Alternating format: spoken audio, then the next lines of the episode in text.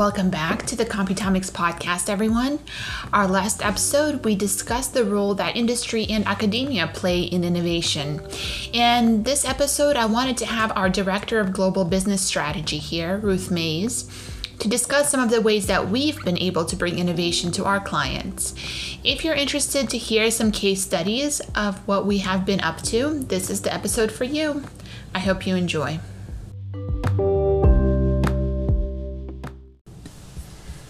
So, Ruth, welcome to the episode. I'm really excited to have you here with us today. Hello, Anna. Thank you for inviting me. Yeah, I think that this episode will segue really well from our discussion with Kevin. He was really talking about um, his experience working in large academia and in large agricultural institutions and the important role they play in driving innovation. And I think it would be an interesting perspective to then talk about um, what it's like to work for a smaller scale company, a startup that has different aspects and different capabilities. And I thought maybe this would be the right first question for you. Maybe you can just tell us what it's like working for um, Computomics and for a smaller company. I know you also have experience in uh, working for bigger institutions in your career, so you would have a great perspective. Sure, yeah, thank you, Anna. Yes, indeed, I have worked for very large uh, multinational companies and actually this is the my first experience uh, in working with a startup company and I have to say I thoroughly enjoy it uh, every everything you do counts. So um, you know you you sometimes in these larger organisations become a little bit of a, a, a cog in in a, in a big wheel, whereas here you have a very focused strategy and specific goals that you're working towards and it's great when you you hit those goals and you hit the metrics that, that you and you feel as though you're achieving and it's not just about you're achieving and have finding satisfaction for yourself in that achievement but you're also feel rewarded as a team. Uh, and that's one of the things I really enjoy about Computomics that there is this family feel, and we do feel like a very close knit team. And, and I really enjoy that aspect. That's true. We really come together for for problems and for our clients and for things that need to be done. It's it's different than having to come together with thousands of other employees, which is rather difficult. And it's it's great to just have that ability to all work on an issue together or on a solution or on something exciting. Yeah, you're absolutely right. And, and I really enjoy the fact that, you know, in a smaller team, you can have real great brainstorming sessions. I'm always a great believer that more heads, the better. Um, I, I really like, I really like the fact that um, with Sebastian, our, our managing director, he allows you to be innovative and he allows you to think for yourself, and he listens. And if you know, if you if you find a solution to a specific task or problem, then you know he, he's very open and and very amenable and very accessible to sort of listen. Um, uh, and you know we've worked very hard over the last three years to put a lot of infrastructure into the company, uh, and I think we're in a good place to sort of transition into a mid-range company now. Definitely, I am. I agree with you, and it's been great just seeing the diversity of you know. Um, biological problems that come to us from the diversity of clients we've had over the years to me that's been one of the most satisfying things is just perpetually expanding my understanding of who is agriculture, who, um, where are the issues, who needs solutions. Maybe you can sort of give us a walkthrough about our diversity of clients and you know who you've had the pleasure of of working with. Yeah, absolutely, and to sort of f- follow on from from what we just discussed as well. I think uh, part of of being a proud member of the Computomics team is the fact that we were founded to bring new and innovative bioinformatic tools to industry. And you know we predominantly use our machine learning expertise uh, in finding real solutions for clients. So I think we've completed way over 140 projects now across, I think, 12 countries. And we work on a multitude of different projects across the biotech industry. We work with the seed industry, uh, the commercial product group sectors, uh, which includes beauty, uh, and across many other biotech divisions as well. So I think our projects can include anything from metagenomics to gene expression analysis, predictive breeding as well, which we're well known for, and as well as developing bespoke pipelines, which can include anything from, I think, GBS pipelines we've developed, uh, and of course, we have a pan genome web browser as well. Yeah. Uh, yeah. I think that's been so great to to also walk with certain clients or kind of see their um, them advance through these different you know stages let's say maybe we help them initially with something that was at the very beginning of their journey and we sort of stayed with them through all of their um, through all of their challenges and have really ended up in a great place with them. Maybe you can give us just a example of a case study or success story where we've been able to help our customers that's stuck stuck with you over the years or something that you reflect on when you think about um, you know what we do and why we do it Sure, and yeah, you're absolutely right. We, we pride ourselves on being identified as the company to go to if you have a very difficult, complex biological project or, or issue which needs the experience of machine learning and bioinformatic, bioinformatic expertise. So we're best known for our discovery work in predictive breeding um, and our machine learning performance prediction technology called mm-hmm. Score. Now, Anna, as you know, xSeedScore is very close to my heart. yes, so, you put a um, lot of your your heart and soul into it. I know. Yes. So it seems nat- natural to give you um, a success story using um, an xSeedScore example. So sure. Um, so yeah, we had one client who wanted to transition away from di- traditional blubs, he wanted to really make a step change in his um, in his focus and in his attitude to breeding, and, and he really wanted to really make some real um, exponential gains with uh, yields and yield increases. And he wanted to to look at implementing our machine learning technology, but he only had some limited amounts of genotype and phenotype data. So I think people talk a lot about data nowadays, but Definitely. they don't talk. Yeah, but they don't talk enough about the right data. So this was a client who had an open pollinated crop, and as we know, historically, a lot of material gets discarded, which actually for machine learning is useful. Um, but we worked with the client to generate enough data to start with making initial crosses to generate robust parents. You don't need a real abundance of i think the perception is you need tons and tons and tons of data i think that's to, probably um, the, the fear more than the perception right it's it's always it, the, indeed. the hesitation maybe maybe we are going to enter into this discussion with computomics and uh, feel foolish that we came with you know with this subpar quantity and you know what is really enough and how do I know that I'm enough is. It's almost like that discussion of being enough. I don't know.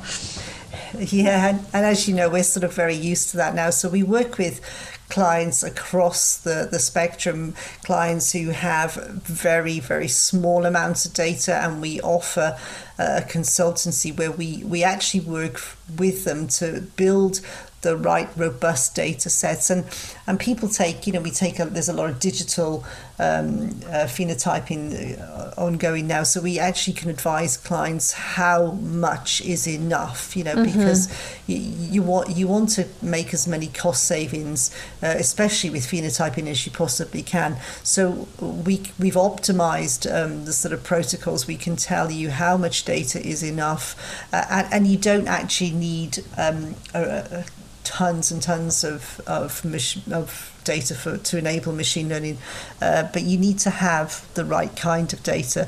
So when you're talking, of course, uh, I think I mentioned this is an open pollinated crop. So obviously you need to start off with um, a training data set and a tar- uh, and a target data set. So obviously the the training data set looks at uh, what you've got now and the target tra- tra- data set is where you want to go, what you want to achieve within mm-hmm. your breeding program. So as I mentioned, we worked with this client to generate enough data to start with making initial crosses to generate robust parents. We then crossed these and created the first generation. Uh, we used our machine learning technology to simulate millions of crosses, so simulate crosses to identify the best progeny that obviously uh, had the um, traits such as yield, uh, early flowering time that the breeder was really interested in. Mm-hmm. Um, so we use these to sort of develop populations, and then we performed early generation testing to be able to identify all of the elite genetics for the traits that the breeder was most interested in. And as you know, Anna, as the technology looks at each marker and combinations of markers, we're able to identify the elite lines which can escalate through the breeders' uh, pre commercial sort of pipelines. Uh, the technology can identify what a homozygous F2 will look like at heterozygous F4. So obviously this allows you to escalate the really elite lines through your pipelines very quickly and obviously progeny from this cycle can, can go on to be parents in the next cycle. Mm-hmm. Uh, but it also allows you to sort of discard the low performers very quickly. I'm no breeder, Anna, but I understand that heterozygous F2 exactly but I understand that heterozygous F2 plants can be look can, can look pretty well you can't really identify the good from the bad so you are so you are um, really you know you're, you're just in a guessing quandary what, let's say ex- right yeah indeed and you're, you're hoping to pick what the best um, but the actual technology allows you to tell you what is genetically best at F2. Mm-hmm. So you're only escalating these really elite genetics. Um, uh, and then, of course, you're discarding the, the not so good very early on. So I guess the, the question begs to be answered um, did it did it work out you know so I think we're on year three with this particular breeder. So, okay. so yes, it's working out very well. Okay, great. And do you feel like that story sticks out in your mind just because uh, was there maybe an initial hesitation, or what was the real, you know? what really drives it home for you? What is the thing that you think about the most? Like, if I could just convey this to other breeders of similar open pollinated crops, like, I just feel like it would make a huge difference. I think.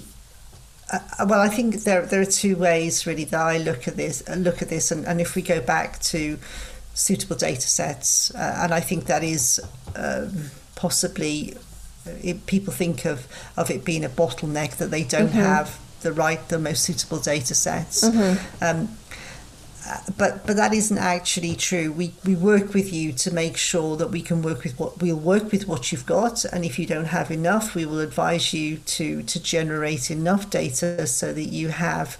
Uh, the absolute um, data sets, and okay. uh, as I've said previously, I you know you're you're building a really good data repository which obviously will future proof your business because that that enables you to access all of the genetics within your um, your breeding program okay. and and one of one of our consultants he said something to me this morning he said um, you know it's not just um, identifying what's in your germ plasm, it's understanding genetically your germplasm, which I think is is is really important.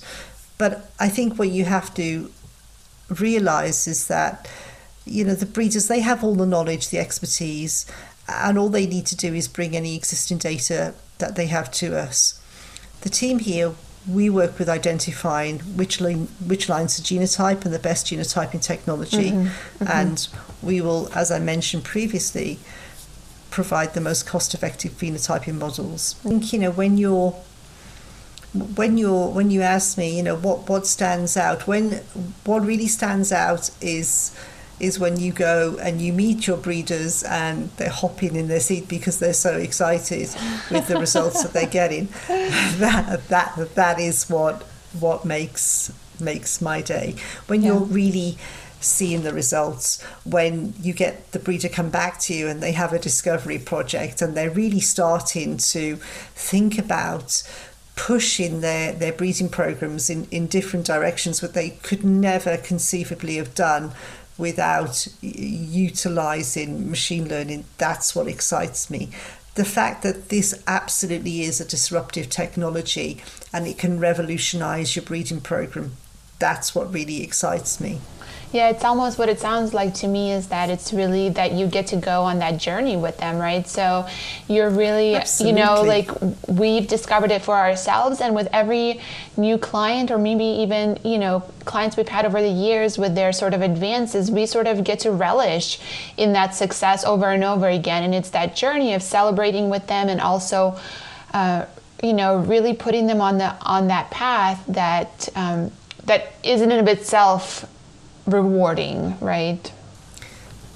Our reputation depends on their success. Right. So it's almost like reflected glory. And yeah, you know, when you see there is a lot of uh, there is a, a, a lot of um, tentativeness uh, when we have clients start to talk to us. They're tentative. I mean, if you think about how long it takes to establish um, some of these breeding programs and how long the breeding pipeline is from, you know, from starting off with parents to actually launching mm-hmm. a new hybrid or a new variety. Uh, it could be anything from eight years, six years. Who wants to disrupt that? So I think when you have uh, a robust breeding program, you, you don't you're, you're going to be very nervous and very tentative about introducing new technology. Definitely. Um, because obviously you don't want any disruption. But when you start to, to see the results and see the excitement of the breeders, yeah, uh, I mean, it, it is very, very rewarding. Rewarding, yeah. So maybe a great follow on to that question um, is then how would someone start this, you know, sort of this exploratory discussion with us or the relationship or um, what can they expect? When they get in touch because usually a lot of the requests do come to you. So you are the front the front line of who somebody would talk to. So it's great that you're on the podcast. People get to hear your voice. What would you um, you know what would you lead the customer through or just the interested party or you know? Sure. So if you'd like to get in contact we'll talk to you initially about basically what your challenges are, what your pain points are, what you want to achieve within your breeding program, specifically, obviously, about xSeedScore here. Um, um, uh, you can contact me for any other project as well. of course. But, but, but yeah, we, we will just sort of have an initial but we'll take you through the technology so you have a really comprehensive overview and understanding of, of, of the technology. Uh, so that's the, the fundamental um, uh, interaction and when, when you understand the technology and how it can work and how it can revolutionize your breeding program we'll then sort of start to talk about if you want to have further discussions talk about the data how, how the data can, can fit uh, the technology if you don't have enough data we will work with you we'll advise you how to how to achieve that. It usually doesn't take a, a much uh, much more more uh, time and effort to generate the correct data sets, uh, and then we will sort of discuss, you know, what traits you're interested in, uh, what you want to achieve, uh, and then we'll sort of take you on the journey and, and work with you. And and what you've got to remember, it gets better and better because you're you're getting genetic gain each cycle. So so next season's always going to be better than this season. Yeah. Uh, uh, and again, I think that is it, it is absolutely, as you said, a journey. So we're here to to help you to access access and exploit all of the genetic potential within your breeding program. Yeah. Great. Uh, well, thank you for that, Ruth. I think that gives us a great overview, and um, we hope to have you back on the podcast. Thank you, Anna.